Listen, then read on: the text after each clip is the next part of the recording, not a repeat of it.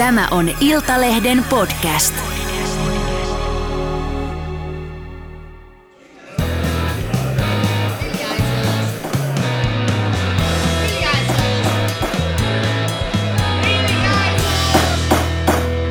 Politiikan puskaradio. Ja studiossa tänään Lauri Nurmi. Mika Koskinen. ja Jari Hanska.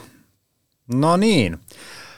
Tänään on jälleen kerran, kuinka monta kertaa tämä on muuten sanottu tässä lähetyksessä, että suuri NATO-päivä, mutta pitää nyt taas kerran sanoa tämä. Tuota, sellainen disclaimer tähän kaikille kuulijoille heti alkuun, että me nauhoitetaan tosiaan tätä ohjelmaa. Tämä ei ole suora lähetys sieltä Spotifysta tai mistä alustalta kuuntelettekaan tätä, mutta kello on siis täällä eh, 10.54, kun tämä eh, hölinä lähtee käyntiin. Ja eh, Suomen presidentin Sauli Niinistön ja ulkoministeri Pekka Haaviston vierailu Turkissa on parhaillaan käynnissä. Ja tarkoitus puhua tänään Natosta. Aloitetaan siitä.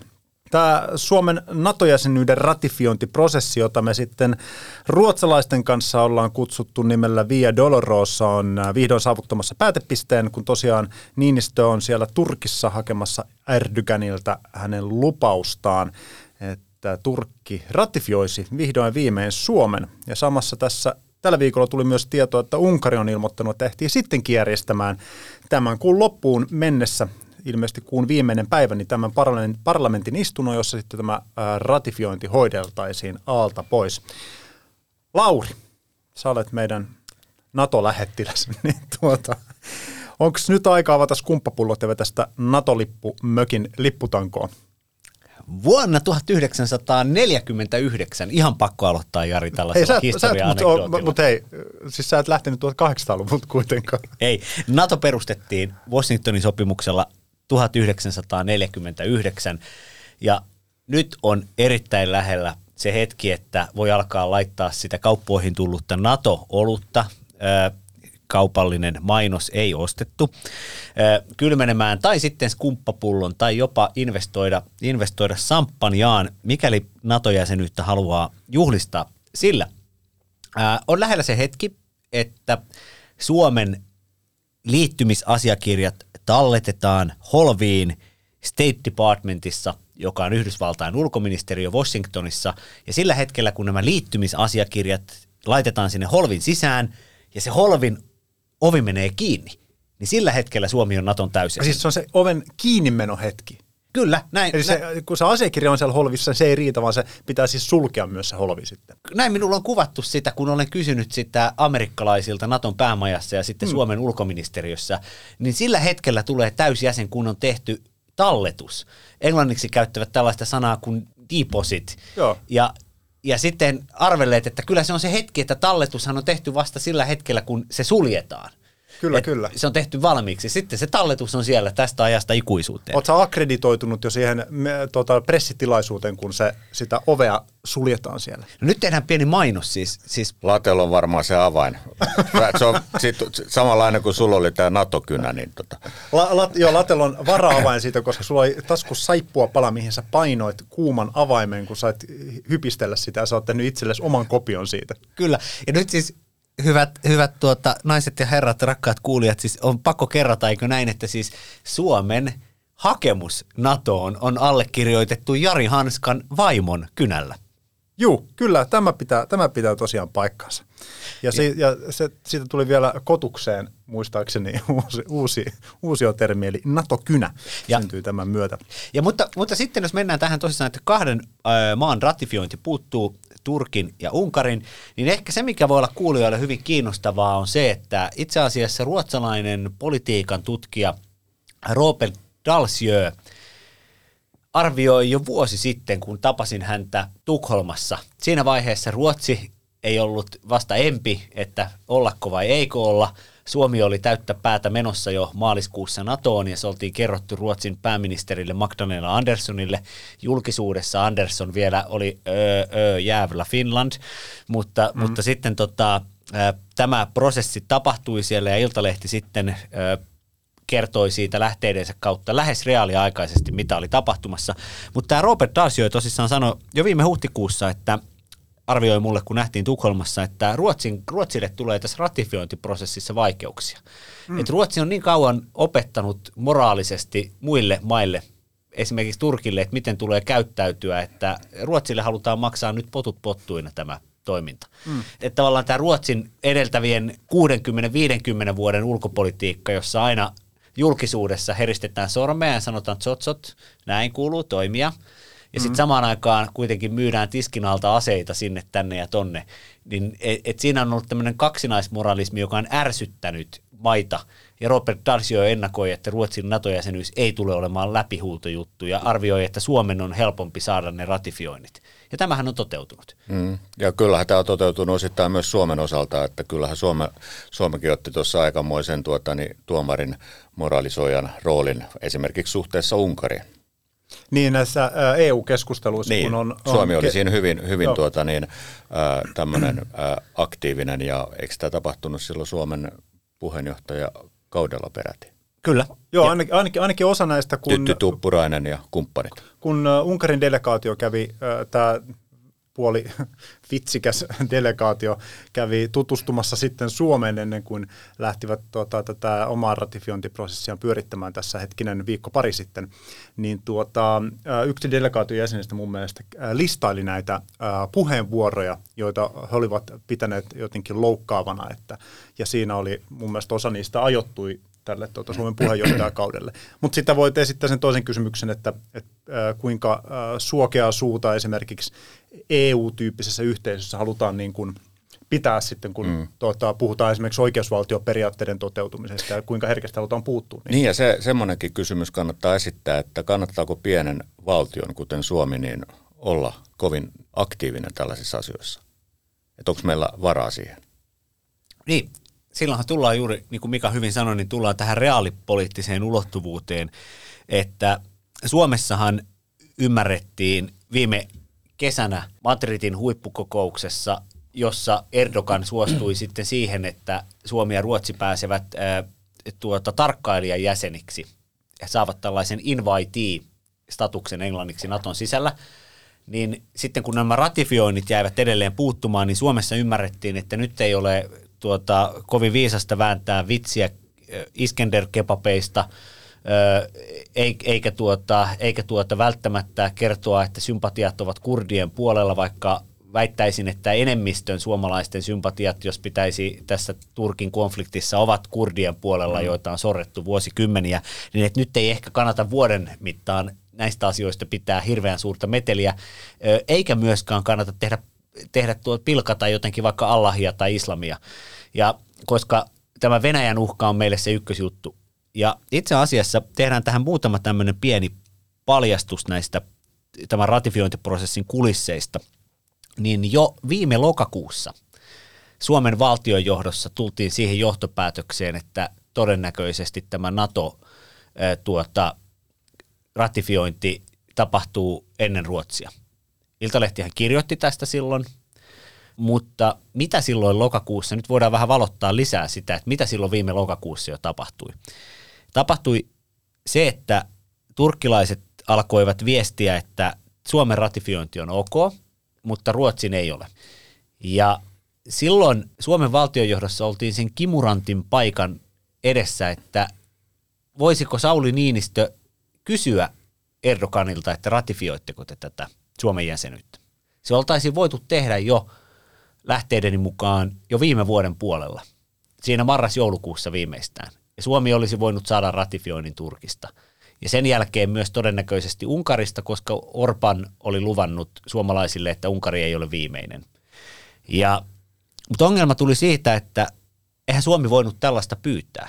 Jos Suomi olisi itse poliittisesti lähtenyt sitä Turkista pyytämään, se olisi Kyllä. vuotanut välittömästi, vaikka se oltaisiin yritetty tehdä salaa, se olisi mm. vuotanut julki.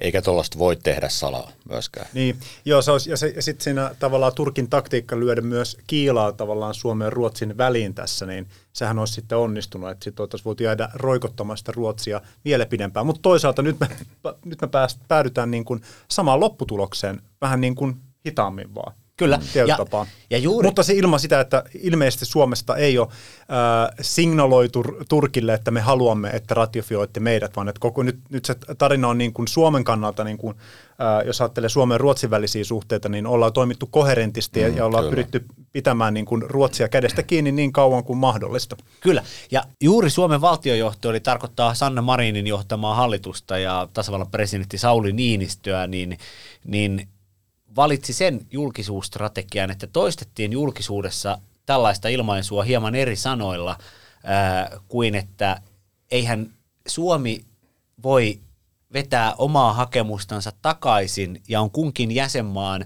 suvereenissa päätösvallassa päättää, milloin se ratifioi jäsenyyshakemukset. Ja tällä haluttiin ilmaista hyvin hienovaraisesti, että Suomi on valmis liittymään ennen Ruotsia, mikäli Turkki sen ratifioi. Mm. Ja näissä erilaisissa pahimmissa uhkakuvaskenaarioissa, niin tämä Venäjän ihan sotilaallisen iskunkin, vaikka ohjusten ampuminen Helsinkiin tai johonkin muuhun suomalaiskohteeseen on koko ajan ollut yksi pöydällä oleva asia. Se on edelleen sitä. Ja sen takia kun ulkoministeri Pekka Haavisto esimerkiksi tapasin vuodenvaihteen jälkeen Ruotsissa Seelenin turvallisuuskonferenssissa, niin Haavisto painotti, että nyt on kiire päästä NATOon.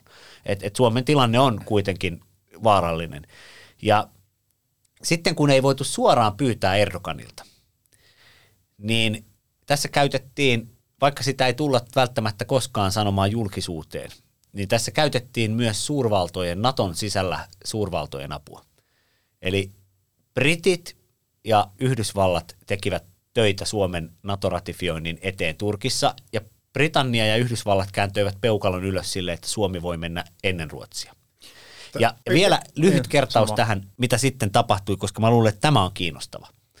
Iltalehtihän kirjoitti helmikuun alussa, että Suomi on lähteisiinsä perustuen, että Suomi on valmis menemään ennen Ruotsia NATOon, mutta edelleenkään ongelma helmikuun alussa oli se, että Niinistö ei voinut kutsututtaa itseään sinne, sinne Turkkiin, koska se olisi ruotsalaisten silmissä näyttänyt pahalta. Eikä hän halunnut tehdä sitä. Kutsun täytyi tulla Erdoganilta. Mm. Ja sitten piti saada joku kertomaan että Erdoganille, että voisitko kutsua Niinistön. Ja tässä peliin astui Uncle Sam, eli Amerikan Yhdysvallat. Münchenin turvallisuuskonferenssissa helmikuun puolivälissä Pekka Haavisto tapasi Yhdysvaltain ulkoministerin Antony Blinkenin. Se tapahtui perjantaina. Olisikohan ollut suurin piirtein 16. päivä helmikuuta, taisi olla perjantai. Ja he keskustelivat, Haavisto kertoi minulle siellä Münchenissä, että keskustelin Blinkenin kanssa Suomen mahdollisimman nopeasta pääsystä NATOon. Blinken lensi suoraan Münchenistä Ankaraan tapaamaan Erdoganin hallintoa. Ja tällä matkalla puhuttiin maanjäristysuhrien auttamisesta, mutta sillä matkalla puhuttiin myös Suomen NATO-jäsenyyden ratifioinnista. Blinkenin vierailun jälkeen palaset alkoivat mennä eteenpäin. Niinistö lähti Yhdysvaltoihin. Amerikkalaiset järjestivät spontaanin tapaamisen Bidenin kanssa, koska ei haluttu, ei voitu etukäteen laittaa vaikka tietoa, että Niinistö on kutsuttu kahdenvälisesti valkoiseen taloon. Ruotsalaiset olivat pahoittaneet mielensä ihan järkyttävästi, ja se olisi myös paljastanut julkisuuteen, mitä on tapahtumassa.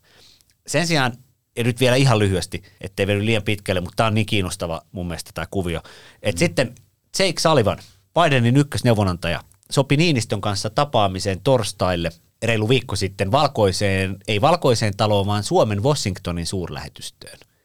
Sitten kun Niinistö odotti tapaamansa Salivanin siellä Suomen suurlähetystössä Washingtonissa, niin hänelle tulikin ihan vähän ennen tätä kohtaamista viesti, että jos Dear Sauli tulisitkin tänne kaikkein pyhimpään valkoiseen taloon ja sitten vielä Oval Officeen ja siellä olikin Biden.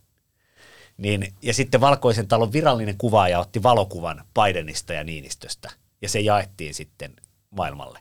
Niin tässä valkoisen talon tapaamisessa viikko sitten käytiin läpi tämä viimeinen askelkuvio, että Erdogan pyytäisi Niinistön Ankaraan ja Suomi voisi edetä NATOon ennen Ruotsia. Ja heti tämän tapaamisen jälkeen niin Niinistö tapasi sitten, järjestettiin TP-UTVA silloin sunnuntaina vielä, ja otettiin kaikki ministerit, jotka oli jo lähtenyt, lähtenyt tuota vaalitöihin, niin vaalitilaisuuksia peruttiin ja painuttiin takaisin Helsinkiin ja sitten oli TP-UTVan tapaaminen, jossa Niinistö briefasi sitten koko hallituksen, tai siis uh, ulko- ja turvallisuuspoliittisen johdon tästä tilanteesta. Kyllä, Niinistö, Niinistö briefasi Sanna Marinin, äh, sitten viisikon jäsenet, puolustusministeri Antti Kaikkosen ja, ja siinäpä, siinäpä se sitten onkin, eli tämmöisen ihan ydinpiirin.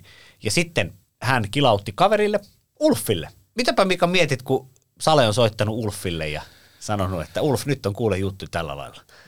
No Ulfi on varmaan potuttanut, mutta toisaalta niin tämä ei varmaan kyllä Ulfillekaan tullut suurena yllätyksenä, että kyllähän varmaan kaikista merkeistä on pystynyt lukemaan, että et, et tiet Erkan jo, jo tota, hyvissä ajoin. Ja, ja tota, sitä mä jäin ehkä eniten tässä miettimään, että kun on aika paljon puhuttu siitä, että eh, Erdogan tekee tällä ratifioinnilla sisäpolitiikkaa, vaalit tulossa, niin ää, olisiko hän ilman tätä, tätä Yhdysvaltain vahvaa roolia niin ää, tota, ollut valmis muuttamaan tätä aikataulua. Et kun nyt Turkissa puhutaan siitä, että hänelle ei ole oikein ollut tästä enää välttämättä niin kuin sitä sisäpoliittista hyötyä, mitä tässä hän on hakenut, että hän ehkä joutuu nyt vähän niin kuin olemaan länsi, länsimainen, koska tuota, niin oppositio nojaa enemmän tai vähemmän länteen, korostaa demokratiaa ja,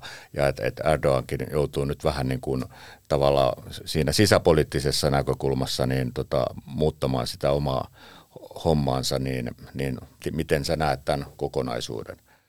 Ilman muuta Yhdysvaltain rooli on tässä aivan ratkaiseva. Turkki on kuitenkin tietyllä tapaa kokee olevansa Erdogan ja, ja, ja Turkin puolustusvoimat niin uhattuna eri suunnilta syy- aseellisesti Syyriasta, kurdikapinallisten puolelta. Sitten heillä on historiallisesti jännite myös Venäjän kanssa. Ja Turkki liittyi aikanaan NATOon saadaksensa suojaa Stalinilta ja Neuvostoliitolta. Pari vuotta Naton perustamisen jälkeen Turkista ja Kreikasta tuli jäseniä. Niin turkkilaiset kokevat myös tämmöistä piiritettynä olevisen, olemisen tuntua. Ja heidän omalla alueellansa heidän tällainen suurvalta-asema sillä omalla alueella rakentuu siihen, että heillä on amerikkalaiset aseet, jotka ovat teknologisesti ylivertaisia verrattuna ympärysmaiden aseisiin ja jopa venäläisiin aseisiin. Ja sitten heillä on maaperällään ydinaset, Yhdysvaltain ydinasetukikohta. Mm. Ja suhteessa Yhdysvaltoihin tullaan siihen pisteeseen, että Erdogan on ärsyttänyt tällä NATO-jäsenyyksienkin estämisellä niin paljon ö, Bidenia valkoista taloa ja myös republikaaneja, eli, ei, eli toista puoluetta, niin paljon, että ollaan tultu rajalle, jossa alkaa oikeasti olla kysymys siitä, että saakohan enää amerikkalaista teknologiaa edes varaosia näihin olemassa oleviin aseisiin. Puhumattakaan, että hän saisi uusia F-16 hävittäjiä. Hän on, haluaisi, oliko se noin 40 tämmöistä elektronisen sodankäynnin vaatimuksiin modernisoitua uutta F 16 hävittäjää. Ja siinähän tota, jenkit otti herneet nenä siitä, siinä vaiheessa, kun Turkki päätti ostaa venäläisiä asejärjestelmiä. Kyllä Turkki lensi ulos F-35-ohjelmasta päättäessään ostaa S-400 venäläisiä ilmatorjuntaohjuksia, Kyllä. taisi olla vuonna 2019. Siitä ei ole pitkä aika. Mm. Hei, ja. otan vielä, vielä tähän NATO-kuvioon yksi tämmöinen aspekti. Öö, ennen kuin mennään muihin aiheisiin, koska meillä on muitakin, muitakin teemoja, mutta ää, nythän on siis sitten käymässä tilanne, että Suomi liittyy ää, Naton jäseneksi ja Ruotsi tulee olemaan vielä siellä eteisessä. Ja tässä on jonkun verran kirjoiteltu tästä niin kuin tilanteesta, että Suomesta tulee tämmöinen tavallaan pohjoisen, Naton pohjoisen ulottuvuuden tämmöinen etuvartio. Toki siellä on vielä pohjoisemmasta löytyy Norja, mutta kun se maaraja on se 37 metriä siinä, siis on, se on niin mahdottoman lyhyt se tota, Norjan ja tota, Venäjän yhteinen raja, mutta sitten kun tulee tämä lähes 2000 kilsaa tota, Suomen, Suomen ja Venäjän yhteistä rajaa tähän Naton uudeksi ulkorajaksi, niin on puhuttu siis siitä, että mitä se tarkoittaa sitten niin kuin Suomen NATO-jäsenyyden ja Suomen puolustuksen kannalta? On puhuttu tästä puolustuksen, puolustamisen syvyydestä, joka saadaan sillä, että sekä Suomi että Ruotsi on NATO-jäseniä. Mutta mua siis hämmentää, mua kiinnostaa nyt kuulla tämä molempien näkökulmat tähän, mutta koska mua hämmentää tässä keskustelussa se, että on jotenkin ajatus siitä, että jos Ruotsi ei ole Naton jäsen, niin Ruotsin kanssa puolustusta ei voisi jotenkin suunnitella ja koordinoida ää, samalla tavalla. Eik, Joo. koska Suomen ja Ruotsin puolustusyhteistyöhän on niin kuin, meillähän on keskinäinen sitä tosi har- vahva Joo, ja sitä on harjoiteltu hyvin pitkään. Että et musta tuntuu, että siinä on ollut enemmän kysymys tämmöisestä niin kuin neuvottelutaktiikasta tai että sitä on haluttu niin kuin käyttää niin kuin, argumenttina sille, että Suomi ja Ruotsi pitää samana aikaa tota, niin saada Naton jäseniksi. Että et, et mikä siellä niin kuin käytännössä, toki Natolla on omat johtojärjestelmät ja Ruotsi ei varmaan pääse niihin ihan sillä intensiteetillä, tota, niin kun Suomi tulee pääsemään, jos, ja kun nyt pääsee ensimmäisen ennen Ruotsiin, mutta et jotenkin tuntuu, että et ei siinä nyt käytännössä voi kovin suurta, Ja- suurta ja niin esimerkiksi merkitystä niin kuin- olla. Että jos sitä niin kuin- nyt ihan niin. arkijärjellä ajattelee. Kyllä. Että Suomi ja Ruotsi on niin kuin harjoitellut yhdessä niin pitkään, niin tiiviisti, että tota, mitenkä, mi, miksi se nyt muuttuisi yhtäkkiä huomattavasti vaikeammaksi. Joo, ja etenkin kaikki tämmöinen joukkojen kuljettelu sun muut, että et, et, et, eväiskö Ruotsi NATO-joukkojen ja kaluston siirtämisen maaperänsä kautta No, Suomeen. joo, joo, ei todellakaan. kuulostaa, kuulostaa aivan jotenkin niin kuin absurdilta Siis ajatukselta. tässä, tässähän on just, juuri niin kuin Mika sanoi, että tämä Suomen ja Ruotsin välinen puolustusyhteistyö alkoi syventyä sieltä Krimin miehityksen vuoden 2, 2014 jälkeiseltä ajalta. Ja siihen nimenomaan sisältyi yhteisen taistelukyvyn luominen. Ja siitä käytettiin tämmöistä kiertoilmaisua kuin utan för fred tids för Hollanden, että rauhanolojen ulkopuolella, eli sotaoloissa. Ja, ja, mutta, mutta sille piti keksiä tällainen ruotsalaisessakin diskuteerauskulttuurissa kiertoilmaisu. Se on muuten, sehän, sehän kattaa muutakin kuin sotaoloissa. Se kattaa semmoisen harmaan periodin, jolloin ei olla enää syvän rauhan tilassa, vaan ollaan niin kuin väl, välivaiheessa. Siinä mielessä se on, antaa niin kuin la, vapaammat kädet itse asiassa toimii tommonen, ton tyyppinen, että ei, ei rauhan tila. Kyllä. Ja sitten, sitten tota, mä tapasin tammikuussa Ruotsin ÖBn. Hän on mm. Ruotsin ylipäällikkö ö, Mikko L. Pydeen, ja Ruotsissahan ylipäälliköllä on tällainen itse, aika itsenäinenkin keskustelurooli. Ja sitten kysyin Pydeeniltä, että minkälaisia suunnitelmia nyt on, että jos Venäjä hyökkäisi vaikkapa ensi viikolla Suomeen, vaikkapa Suomen saaristoon, yrittäisi ottaa haltuun etelärannikkoa, saada sillanpääasemaa, tai hyökkäisi vaikka Gotlantiin, tai pohjoisessa Suomen Lappiin. Tai Ahvenanmaalle. Niin, juuri näin. Niin Pydeen kertoi, että heillä on Berkan rannikkojääkäri varuskunta Tukholman saaristosta, josta lähtisi välittömästi useamman tuhannen sotilaan yksikkö esimerkiksi Turun saaristoon taistelemaan Traksviikin rannikkojääkäreiden rinnalla venäläisiä vastaan. Sitten hän kertoi, että jos venäläiset taas hyökkäisivät Gotlantiin, Traksviikista lähtisi välittömästi aluksilla ö, tuota, joukko puolustamaan Gotlantia ja tähän puolustamiseen osallistuisivat myös suomalaiset Hornetit. Sitten hän kertoi, että Ruotsilla on pohjoisessa prikaati, jonka siirtymistä harjoiteltiin jo viime vuonna, ää, viime vuoden loppupuolella Suomen rajan lähelle. Ja jos venäläiset hyökkäisivät Lappiin, tämä ruotsalainen valmiusprikaati siirtyisi Tornion puolelta Suomen puolelle taistelemaan venäläisiä vastaan. Ja tämä kaikki kerrottiin Iltalehden jutussa. Ja nyt tulee tämä hauska juttu. Tunnen korkea-arvoisia upseereita ja tässä männä aikoina tapasin erästä heistä ja hän sanoi, että he lukivat esikunnassa tätä Iltalehden juttua ja aamukahvit menivät väärään kurkkuun. Sitten kysyi, että miten niin? Niin, että meillä on ihan ehdoton kielto puhua näistä operatiivisista yhteissuunnitelmista Ruotsin kanssa. Ja Ruotsin komentaja kertoo sen, että ruotsalainen prikaati tulisi Lappiin sotimaan venäläisiä vastaan ja että Perkan varuskunnasta lähtee ja että suomalaiset tulevat Kotlantiin. Sitten mä kysyin, että että ilmeisesti nämä pitää paikkansa. Ja sitten upseeri sanoi, että perkele, ne pitää paikkansa.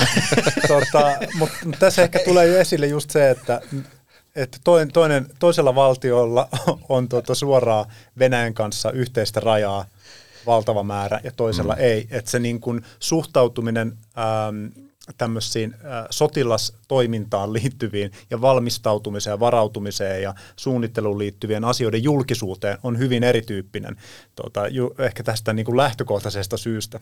Joo, ja just tästä syystä niin tämä keskustelu, niin kuin Mika sanoi, että Suomi joku olisi joku etuvartio yksin, niin, niin se, on aika, se on todellisuudesta irtaantunut, että oikeassa tilanteessa Ruotsihan on Naton sisällä, Meillä on kaikki yhteistyö, taistelukyvyt harjoiteltu jo, mm. ja sitten Yhdysvallat ei tulisi kuuna päivänä suvaitsemaan sellaista, että Ruotsi sanoisi, että, että joo, että me ollaan tässä välissä, ette voi kuljettaa Suomen, meidän ilmatilan läpi, lentää Suomeen, koska tota, A, Ruotsin nykypuolustus on täysin riippuvainen Yhdysvaltain ohjus- ja ilmataistelukyvyistä. Saapilla, eli Ruotsin teollisuuden kruununjalokivellä, on yhteisyritys amerikkalaisen mm. äh, tuota, aseteollisuuden kanssa tuotantoa Yhdysvalloissa. Ö, ja sitten vielä tämä, että Ruotsi ostaa Patriot-ilmatorjuntajärjestelmiä ja Patriottien tuomista amerikkalaiset ovat jo harjoitelleet Gotlantiin – Ainoa, mihin lopet, lopetan tämän, koska eikö ole kiva paljastaa aina näitä skenaarioita? On, on. Niin se riskiskenaario, joka Suomen valtionjohdossa on ollut, yksi niistä on ollut tähän Ruotsin ulkopuolelle jäämiseen se, että jos se pitkittyisi, niin ajatellaan tilanne, että Venäjä uhkaisi Suomen maa-aluetta. Sitten se samaan aikaan kertoisi julkisesti, että me ammumme sitten Iskander, pallistisia Iskander ohjuksia Tukholmaan, Suur-Tukholman alueelle, jos Ruotsi sallii, sallii tuota kaut, vahvistusten kauttakulun.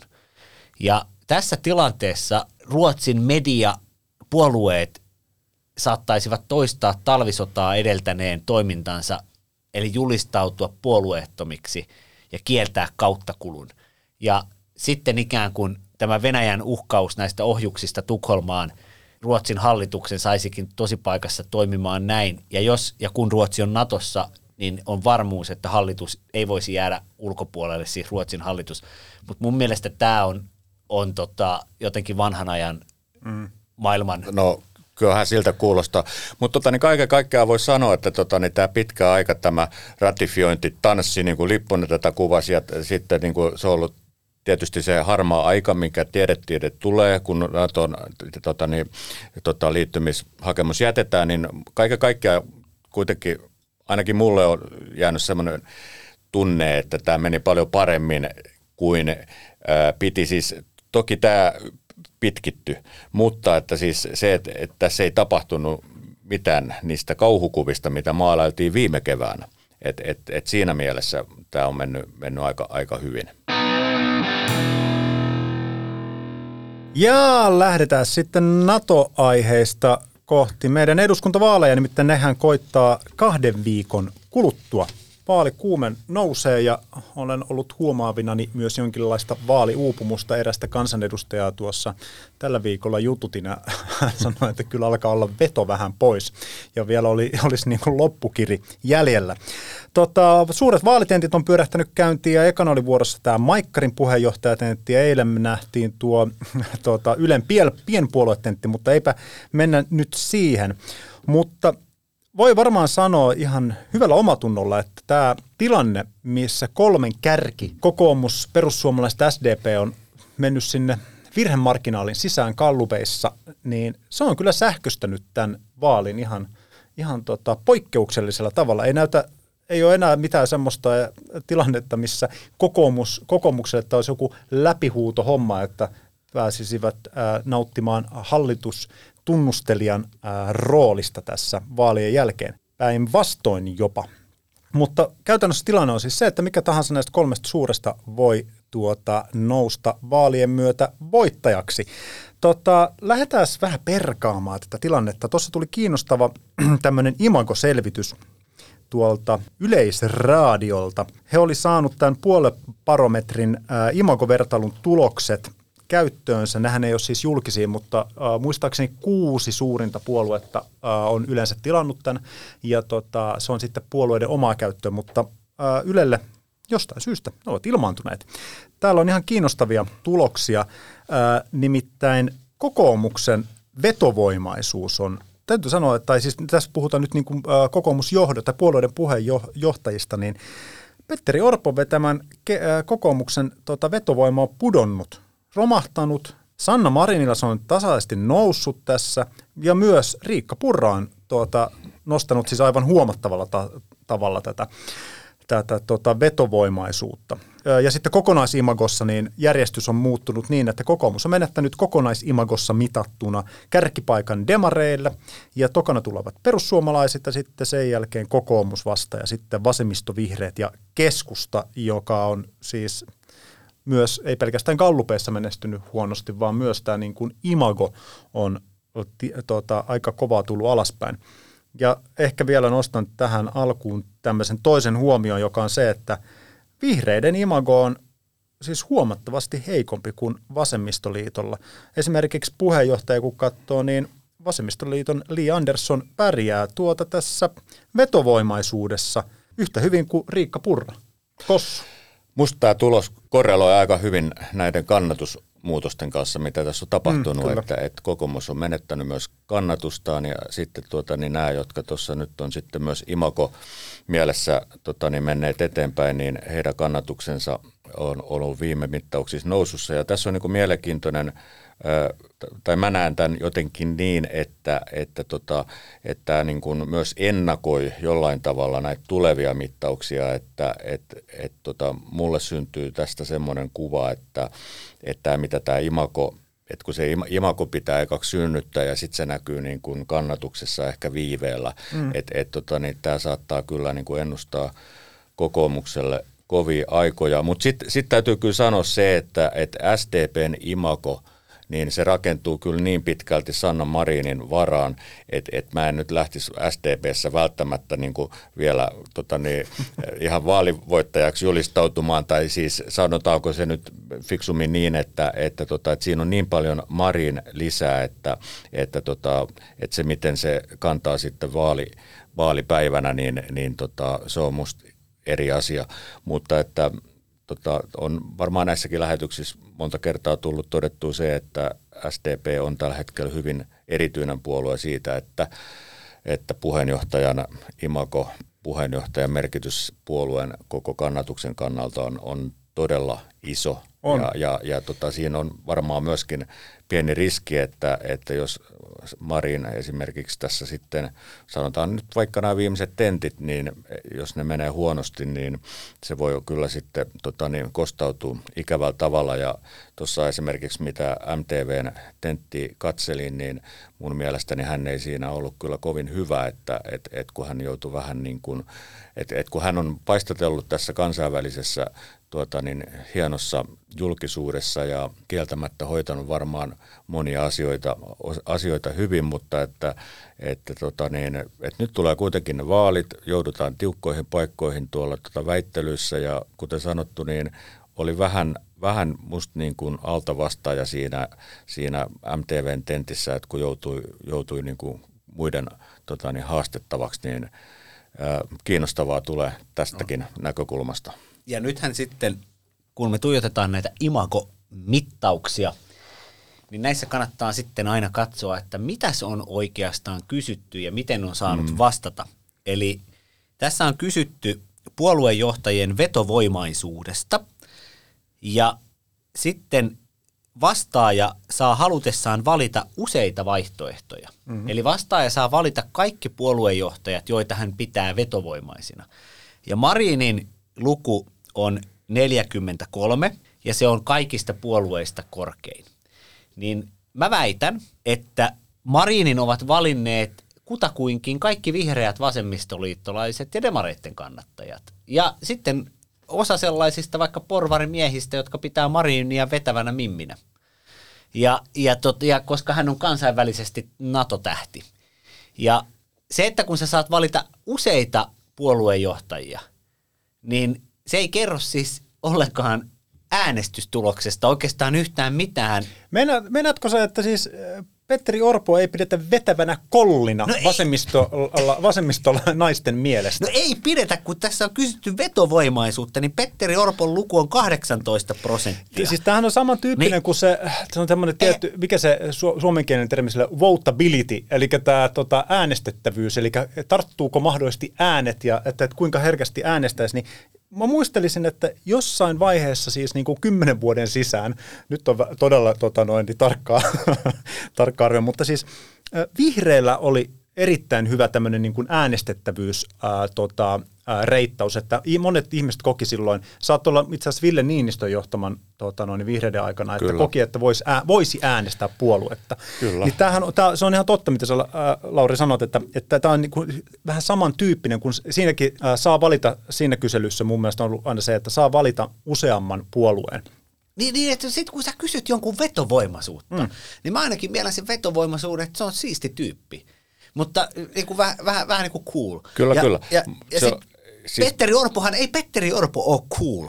Mutta sitten sit kun täällä on kysytty toista kysymystä, että on pitänyt sanoa, että et valitse kaikki, joita pitää taitamattomana. Mm.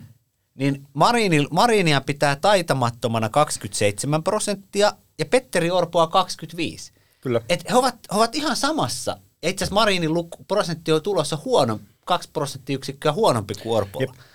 Kyllä, joo, mä en lainkaan kiistä tätä, tätä tuota, niin, Late toi ihan oikeat pointsit esiin, mutta, että, mutta tuota, niin, mutta Marinin vetovoimalla on iso merkitys SDP-kannatuksen kannalta. Sitä ei tota, niin, voi kukaan kiistää. Ei, ei voikaan. Ja, ja se näkyy, ja, ja se on suurin, se puheenjohtajan merkitys suurin kuin millään muulla puolueella. aivan ehdottomasti. Ja siis tämähän on tragedia vihreille.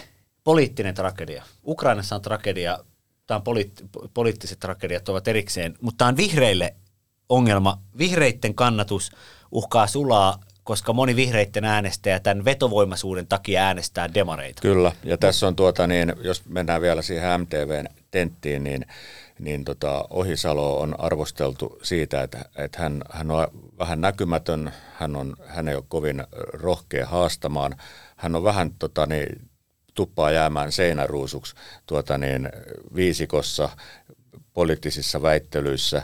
Ja, ja tota, nyt huomasi selkeästi sen, että kun hän, hän tuli tähän MTVn tenttiin, niin hän oli ottanut, hänet, hänet oli varmasti briefattu, että nyt pitää niin kuin olla lujana. Ja hän oli, hän haasto, mutta siitäkin jäi vähän sitten semmoinen ihmeellinen vaikutelma, että jos hän ei ole, ole niin kuin luonnostaan ihan tota, niin syntyi vähän sellainen vaikutelma, että, että, tota, että oliko tuossa nyt jotain, tai se oli vähän niin kuin päälle liimattu, että se meni se haastaminen väli, väli tota, niin ja se meuhkaaminen jopa vähän niin kuin Joo, hän, koomiseksi. hän yritti että- muutamaa kertaa niin kuin Petteri Orpoa haastaa siinä äh, ihan niin kuin aiheellisista kysymyksistä, mutta siinä kävi oikeastaan niin, että jäi kertomatta äh, paremmin se, että mitkä vihreän, vihreiden näkemykset on, ja lähdettiin keskustelemaan tavallaan kokoomuksesta, ja sitten kun ne ei välttämättä aina osunut sitten kohdilleen sen teeman kanssa, mistä siinä kohtaa väittelyä keskusteltiin, niin siinä ei tullut Petteri Orpolle sitten semmoista, siinä ei päässyt oikeastaan haastamaan, koska puhuttiin eri teemasta.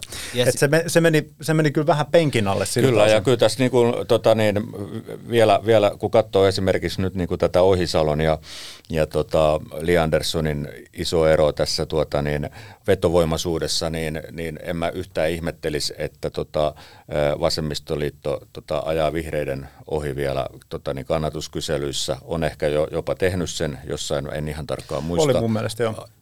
Tai, niin, oliko, oliko näin ja sitten lopullisesti vaaleissa niin, niin voi, voi hyvinkin olla niin, että VAS on ennen vihreä. Kyllä, edellinen Ylen kallup, keskusta 9,5, vihreät 9,0, vasemmistoliitto 8,9, oliko näin? Eli äh, vihreät ja vasemmistoliitto aivan samankokoisia. Joo. Ja, ja nimenomaan Li Anderssonin vetovoimaisuusluku on 22 prosenttia, vihreiden Maria Ohisalolla 10 prosenttia, Keskustan Annika Saarikolla se on katastrofaalinen 8 prosenttia. Ja Ohisalo ja Saarikko ovat, ovat tuota, molempien vetovoimaisuusluku on, siinä on kaksi huonointa vetovoimaisuuslukua. Ja nämä korreloi kyllä, niin kuin Kossu muistutti, niin kalluptilanteiden kanssa niin, että keskusta ja vihreät ovat suurimmat pudottajat. Mm. Molemmat ovat menettäneet useita prosenttiyksikköjä kallupsuosiostansa ja nämä kaksi ovat ne, kelelle tulee todennäköisesti lähtöpuheenjohtajan paikalta, sanotaan melko lähitulevaisuudessa sekä Saarikolle että Ohisalolle, niin todennäköisesti ainakin jommalle kummalle vaalien jälkeen tulee tilanne, että joutuu jättämään paikkansa. Jos Saarikko on ministerihallituksessa, niin, niin sitten välttämättä Saarikko ei, mutta jompikumpi. Mm, kyllä. Ja tota, nostettakoon, että tässä, kun oli tämä toinen kysely tässä sisällä, niin kun kysyttiin taitamattomuutta, niin Late tuossa nostikin äh, Marinin taitamattomaksi oli katsonut 27 prosenttia, Orpon 25 prosenttia, mutta siis keskustan puheenjohtaja Annika Saarikko vetää kyllä pohjat tässä 40 prosenttia No, mutta, mutta hei, mietti, miettikää nyt siis, Saarikko, Saarikon kuningasajatus oli se, että Mika Lintilälle annetaan tässä NATO-tilanteessa vaativan elinkeinoministerin salkun lisäksi, jossa demarit oli kritisoineet, että Lintilä ei saanut viime syksynä aikaiseksi sähkötukien valmistelua, vaikka oli kuukausia aikaa. Ja, ja no sitten Lintilä puolustautui, että kyllähän me jotain tehtiin, no ilmeisesti ei ihan tehty. Ö, okei, tämä oli vielä tämmöistä normaalia poliittista riittelyä, mutta sitten kun on tämä NATO-prosessin kriittisimmät vaiheet, niin Annika Saarikko esitti Mika Lintilälle tuplasalkkua Antti Kaikkosen isyysvapaan ajaksi. Ja tämä tulos on tehty sen jälkeen, tämä mittaus helmikuussa 2023, niin ei ihme, että Saarikon, Saarikon taitamattomuusluku on syöksynyt muutamassa kuukaudessa 30 Joo, ja prosentista se- 40. Joo, ja sitten on ollut, ollut näitä muitakin, missä on tullut ää, aika vahvasti sellainen vaikutelma, että ää, oma eduskuntaryhmä esimerkiksi ei ole ihan niin kuin näpeissä. Siis vaalinäkymähän on nyt hyvin sumea. Me emme, me emme, siis, me emme siis tiedä, että mikä, mikä puolue tulee, tulee tota, Mut eikö se ole vaan hienoa? On. Se, se, se, se, on, se, on, se on siis ihan loistava. Ja rehellisesti sanottuna, niin, niin tota mun henkilökohtainen, koska mä rakkaat Iltalehden Puskaradion kuulijat arvelen, että te haluatte kuulla sellaisia ihan rohkeita, räväköitä e- ennustuksiakin, niin edelleen tämän päivän kutinalla kokoomus on Petteri Orpon imakovaikeuksista huolimatta niin mun papereissa ennakkosuosikki vaalivoittajaksi. Ja se perustuu, se perustuu sille, että kokoomus pääsi keräämään nämä ehdokaslistat vaalipiireissä siinä vaiheessa, kun Kallup-suosio huiteli kahdessa viidessä, mm. kahdessa kuudessa. Siellä on Ja hyvät ehdokkaat. he, he, heillä on paikallistasolla Suomen vaalipiireissä tunnettuja vetovoimaisia nimiä. Ja Marinia saa äänestää vaan siellä Pirkanmaalla. Ja Demaritkin on mulle sanonut, että heidän ehdokaslistansa eivät ole aivan niin terässä. Perussuomalaiset, se on sitten se jokerikortti. Timo Soini kirjautti 2011 19,1. Jos Riikka Purra saa lisää naisia äänestäjiksi, niin voiko perussuomalaisesta nousta 20 prosenttiin? Tuo varmasti, varmasti voi. Palataan siihen vielä, mutta mä, tota, niin mun on ihan pakko reagoida, kun tuota, niin Late otti tämän tuota, esiin tämän, että voi äänestää vain Pirkanmaalla. Pirkanmaalla. Joo. Niin tota, niinhän sanottiin silloin 2011, kun tuli perussuomalaisten ensimmäinen tota, niin, suuri vaalivoitto, sen niin sanottu, no en mä viitti sanoa ääneen, mikä se oli, se on niin, tota, niin inflatoitunut tota, niin, termi, mutta, mutta tota, niin, muistatteko, että silloin kaikki tuota, niin, perussuomalaisten poliittiset vastustajat ää, syötti julkisuuteen ja varmaan osa uskoi siihen ihan aidosti, että so, Soinia voi äänestää vain Uudellamaalla. Eli, eli tuota, niin kaikki perusteli tota, sitä, että perussuomalaiset ei voi nousta isoksi puolueeksi, niin pääperustelu oli se, että kun sitä Soinia ei voi äänestää tota, niin, muuta kuin Uudellamaalla.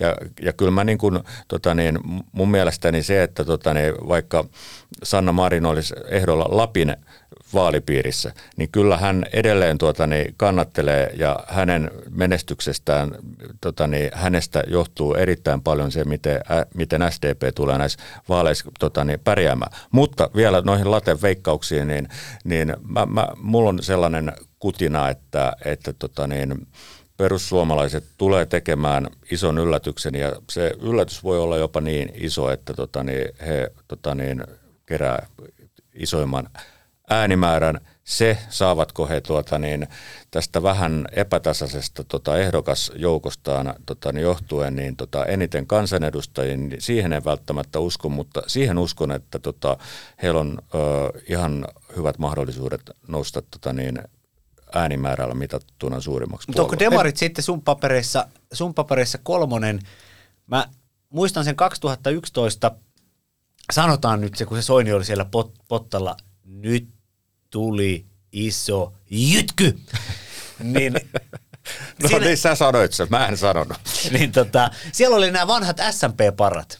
Eli, eli ne ääniharavat niissä muissa vaalipiireissä mm. oli sitten Kyllä. sellaiset, ketkä oli SMPssä ollut toimimassa. Joo. Ja mä en, demareiden kohdalla mä en ole ihan varma, että et onko, onko nämä AY-aktiivit, jotka on heidän kärkinimiä monessa vaalipiirissä, mm. niin onko he niin kuin samalla tasolla kuin nämä Soinin SMP-aktiivit? Ja tämä on, just niin kuin Mika totesi, se on, se on tuhannen val, valta niin, koska tuota me, paikan meidän vaalijärjestelmä on kuitenkin, että pitää äänestää jotain henkilöä ja Kyllä. totta kai ääni menee sitten, äh, De Hontin järjestelmässä menee puolueelle, mutta se määrittää sen, että mikä se äh, tota, ehdokkaiden puolueen sisällä se järkkä sitten siellä tota, on. Ja, ja tota, niin, vaikka niin kuin Riikka Purra ei mun mielestäni ole mitenkään siis erityinen puheenjohtaja, että hän on mun mielestä ihan tavallinen puheenjohtaja, mutta että, tota, niin, tässä on niin kuin perussuomalaisten vaalimenestyksen kannalta on iso asia sillä, että heillä on se naispuheenjohtaja. Late taisi sivuta teemaa tuossa vähän aikaisemmin, mutta kun heillä on niin leimallisesti ollut tuota, niin äijäpuolue, että käytännössä niin kuin 80 prosenttia vai mitä eduskuntavaaleissa, niin, niin äänestäjistä on ollut miehiä, niin, niin mä uskon, että, että tämä purra kuvio, eli nyt on eka kertaa eduskuntavaalit, jossa on tullut suuri joukko heille niin kuin potentiaalisia naisäänestäjiä. Ja sitten tota, nämä tutkimukset, mitä on tehty tota, nuorten joukossa, niin heillä on siellä todella iso kannatus. Eli tässä on musta niin kuin kaksi semmoista isoa tota, niin, syytä, miksi he voi nousta tuota, niin, hyvinkin paljon vielä näistä tuota, niin, tota, niin, tai, niin, tästä niin kuin nykyisestä tota, niin kallup, kallup-kannatuksesta. Et se, että jotkut nyt haluaa sanoa esimerkiksi niin, että, että nyt heillä on niin kuin pää katossa, että, että siellä ei ole enää niin kuin potentiaalia, mutta kyllä siellä on potentiaali edelleen. Hall- halla aikanaan nosti esille sen, että toki halla ei itse sitä päätä, mikä on perussuomalaisten katto, mutta hän piti 25 prosenttia puolueen tällaisena kattona, ja se perustui siihen, että EVA, eli elinkeinoelämän valtuuskunta, oli teettänyt tällaisen selvityksen ääriajattelun kannatuksesta Suomessa. Ja nyt huom, siis tämä nimenomaan tämä selvitys, jos joku nyt loukkaantuu, että käytän sanaa ääri, niin tämä Evan selvitys nyt oli ääripuolueiden kannatuksesta. Siellä kysyttiin, kuinka moni voisi äänestää äärivasemmistolaista puoluetta ja kuinka moni äärioikeistolaista puoluetta. Ja äärioikeistolaisella puolueella oli teoriassa 25 prosentin kannatuspotentiaali. Ja kun tästä halla kysyin, niin halla sanoi, että kyllä, tällaisella hyvin maahanmuuttovastaisella – ääripuolueeksikin ajateltavalla ehkä oikeistopopulistisella puolueella on 25 prosentin kannatuspotentiaali. Ja näin on... Ja sitten täytyy niinku muistaa vielä tähän niinku persukuvioon, että et, et nyt esimerkiksi kuinka paljon keskustellaan vaikkapa katujengi väkivallasta, niin, tota, niin nämähän ei ole sinällään niin maailman suurimpia kysymyksiä, mutta tota, niin, nämä on kuitenkin sellaisia, että, tota, niin, että ihmiset reagoi näihin aika voimakkaasti. Eli, niin. eli niillä on kuitenkin vaaleissa, tota, niin, ni, niillä on iso merkitys. Tässä on nyt ollut tämä tilanne, että nämä, näistä katujengeistä on ollut tässä uutisoitu tässä tuota, viime viikkojen aikana. Oliko Sitten, muuten sattumaa, että tuli tähän vaaliaan? Joo, po- poliisit, poliisilta tuli tämä KRPn tämä ulostulo. Joo, ja, ja sitten kun ollaan tehty poliiseiden keskuudessa kyselyitä siitä, että mitkä ovat poliisimiesten ja naisten suosituimpia puolueita, kokoomus ja perussuomalaiset. Kyllä. Niin onko ihan sattumaa, että sitten poliisit tästä katujengi... No, poli- poliisilla on ollut tapana kyllä eduskuntavaalien Se oli vaali-interventio. Kyllä, poli- poliisilla on tapana ennen vaaleja tuota, nostaa jollakin tapalla esiin, että on olemassa jotain ilmiöitä, joiden tuota, torjuntaa poliisi tarvitsisi lisää rahaa. Tässä on ihan tämmöinen resurssi, resurssinäkökulma myös olemassa, Kyllä. mutta mutta, mutta äh, ja sitten on ollut näitä lasten, siis huomattavan nuorten lasten äh, väkivaltaisia tota, tekoja, puukotuksia ja näin poispäin. Tota, viime eduskuntavaalien alla tapahtui Oulussa nämä raiskaustapaukset, mitkä satoi aivan varmasti perussuomalaisten laariin. Nyt perussuomalaiset varmaan näkee tässä niin kuin mahdollisuuden äh, hyödyntää tätä keskustelua. Kokoomus lähti tavallaan mukaan tähän tähän keskusteluun ja tekee tämän oman avauksen tällä viikolla näistä katujengien tässä on, pitää, pitää muistuttaa vielä kuulijoita, että on siis olemassa kaksi eri ilmiötä. On olemassa nämä katujengit ja sitten on olemassa nuorisorikollisuus ja tämmöinen niin kuin, nuorison väki, väkivaltarikokset, jotka on eri ilmiöitä. Kaikki nuorisorikollisuus ei ole katujengivä rikollisuutta, ja tota, kaikki nämä katujengeissä toimivat henkilöt eivät suinkaan ole lapsia ja nuoria, vaan siellä on myös ää, tota, jonkin verran vanhempa porukka. Mutta mitä te ajattelette? Onko oliko tämä kokoomukset huti lähteä, lähteä tuota peesaamaan ja nostattamaan itse asiassa tätä keskustelua näistä jengeistä, koska ei se, ei se kokoomuksen vastaus ole kuitenkaan niin tiukka mitä perussuomalaiset siihen vastaukseksi tarjoaa. Tässä voi käydä niin, että, että jos kokoomus lähtee aktiivisesti nostamaan tämmöistä teemaa, niin sitten se hyödyttää loppujen lopuksi vaan perussuomalaisia. Niin. Kyllä, siis ruotsalaisessa politiikan tutkimuksessa ja politiikan journalist, journalismissa on tällainen käsite kuin jonkun, jonkun teeman omistajuus. Hmm. Ja Kyllä. siellä on tehty jo vuosien ajan säännöllisesti sellainen mittaus, jossa kysytään ihmisiltä, ei kysytä näitä, että kuka on vetovoimainen tai taitamaton, vaan siellä kysytään, että mikä puolue omistaa jonkin asiakysymyksen äänestäjien silmissä. Ja siellä on teemoina vaikkapa sosiaali- ja terveydenhuolto, ulko- ja turvallisuuspolitiikka, talouspolitiikka, maahanmuuttopolitiikka, rikollisuus, tämmöisiä.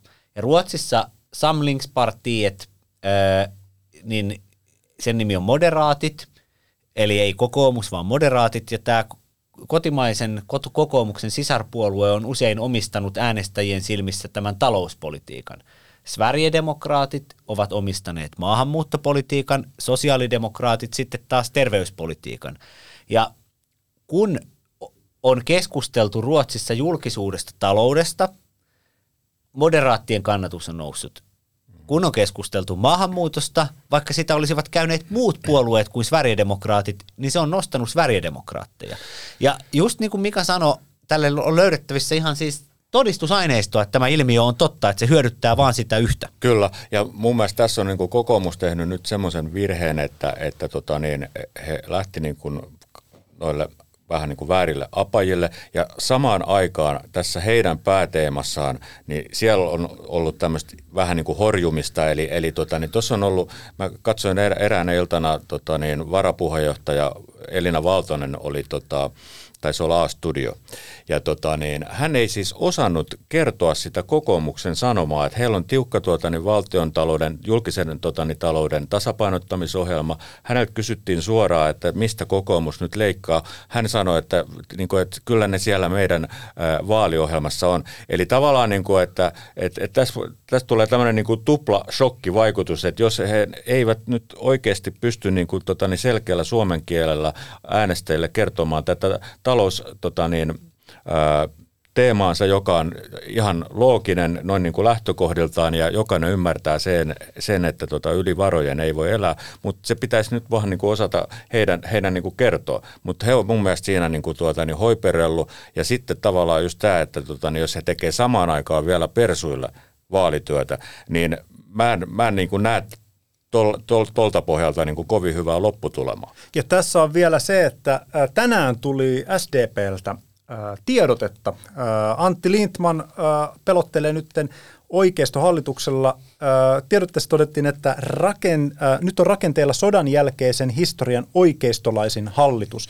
Eli demarit on haistanut tässä kyllä tosi vahvasti nyt sen, että, että kun tämä tilanne on näin tiukka, mikä tahansa kolmesta su- suuresta voi, voi tämän tuota, pöydän putsata, niin hän näkee, että ää, heidän pitää saada se ykköspositio hinnalla millä hyvänsä, ja nyt tämä niin kuin oikeisto, sodan jälkeisen historian oikeistolaisimmalla hallituksella pelottelu on otettu niin kuin tähän tota, aseeksi, eli katsotaan, että annetaan äänestäjille kuva, että kokoomus on lähdössä tekemään, jos he voittaa, niin he lähtee tekemään perussuomalaisten kanssa hallitus. Se oli varmaan ihan hieno tiedote, mutta sitten vaan unohtu sanoa se, että, tota, että tässä on ollut ehkä myöskin viimeiset neljä vuotta tota, niin pitkiin, pitkiin, pitkiin aikoihin Suomen vasemmistolaisin hallitus.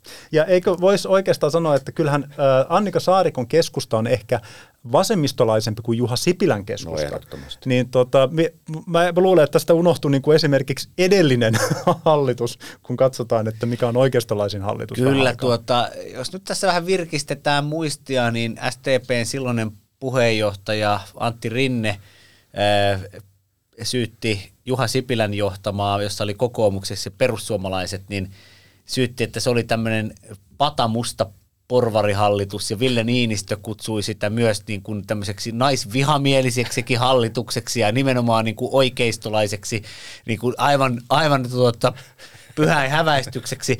Ja tämä retoriikkahan kuuluu tähän peliin, että kaivetaan nämä tällaiset tota, ää, jos nyt sanotaan lahtaripunikki, Joo, se on politiikan suola. se osastot kaivetaan esille, kun vaalit on näin lähellä. Tuosta jengi- ja katurikollisuudesta on niin pakko todeta se, että, että se, mikä, mitä tämä seuraava hallitus ei pääse pakoon. Ja mä tiedän, että tämä on poliittisesti täysin epäkorrektia, mutta sanon sen nyt ääneen, kun sattumoisin tiedän, millainen, millainen meininki suomalaisissa monissa peruskouluissa tällä hetkellä on. Helsingissä, Turussa, Tampereella.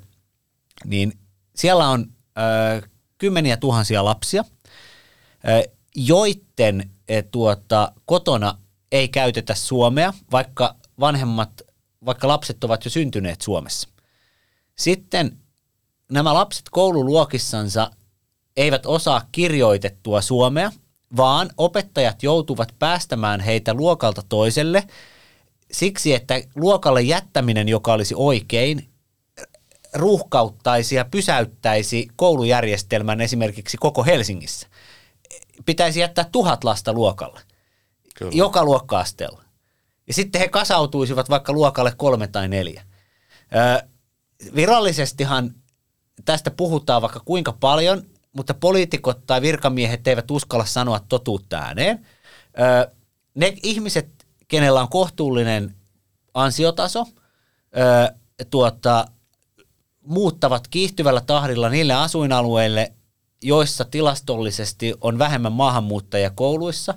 Ja näiden asuinalueiden asuntojen hinnat ovat ampuneet viimeisen kymmenen vuoden aikana raketillailla ylös, ja tämä vauhti tulee kiihtymään. Kyllä. Ja suomalainen peruskoulu on täydellisessä kaauksessa laajoissa, laajoilla alueilla suomalais, suomalaisia kaupunkeja. Kyllä, ja tämä tapahtui Ruotsissa jo aikaisemmin. Siellähän tämä homma sitten tota niin, purkautui niin, että perust- perustettiin näitä yksityisiä kouluja. Kyllä, ja Suomessa kun yksityisiä kouluja haluttaisiin perustaa, Helsingissä niitä, Helsinki on ainoa kaupunki, jonne ne aikanaan sallittiin, että sai jäädä yksityiset koulut, kun tehtiin peruskoulu.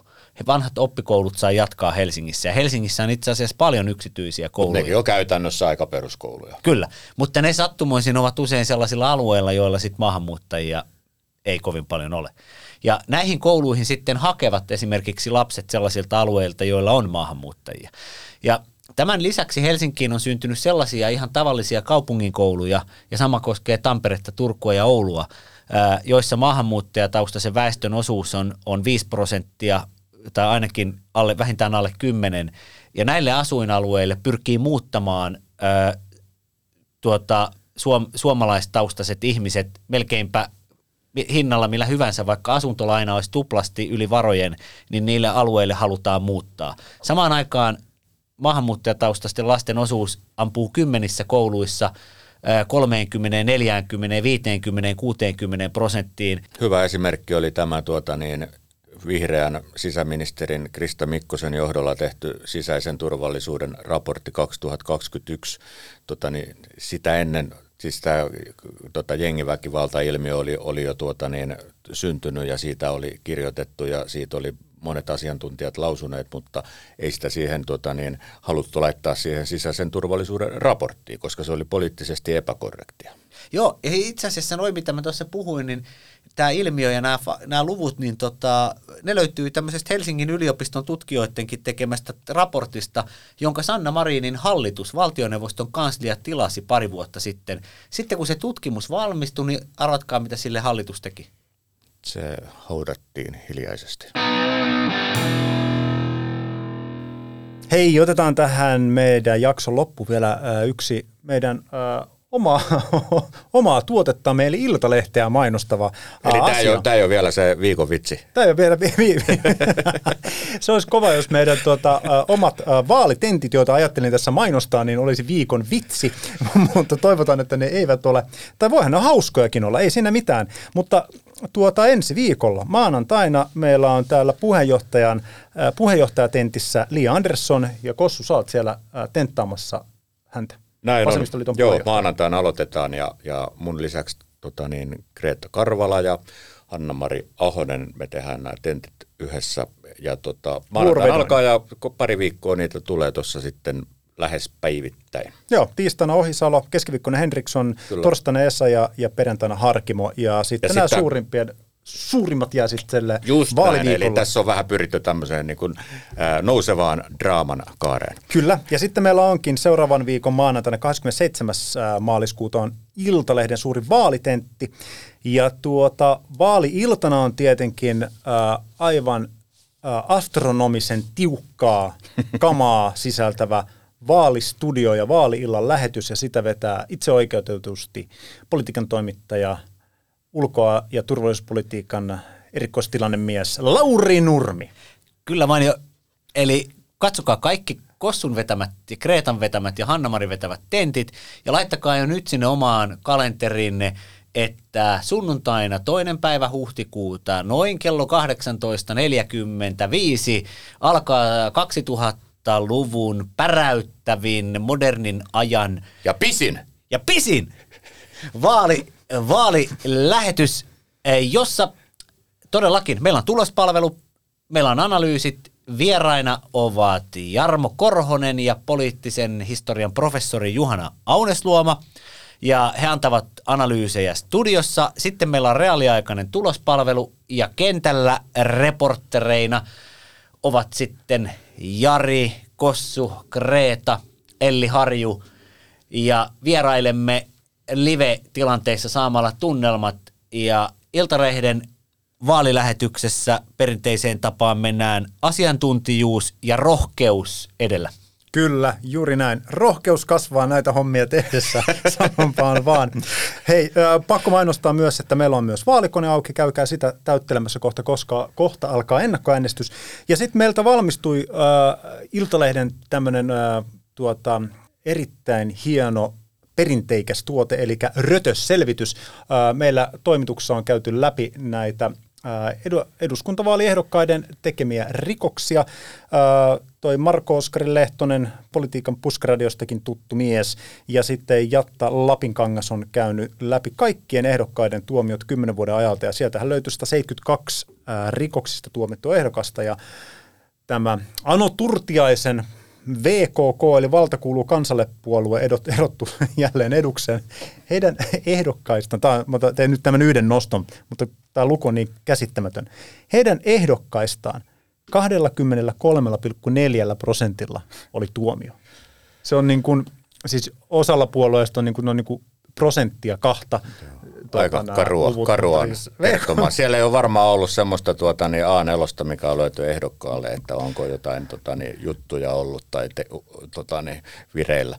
Mutta hei, tästä tuli kyllä aika pitkä lähetys, mutta tota, niin, Lähdetään syömään. On. tota, Ei, ei. vaalit on tulossa, me voidaan varmaan sillä vähän pyydellä anteeksi. Että, tota, Joo, niin, ja sitten, niin, sitten siis rakkaat Puskaradion kuulijat, seuraavan Puskaradion ennen sitä on jo mahdollisuus käydä äänestämässä. Kyllä. Kyllä. Ennakkoäänestyksessä.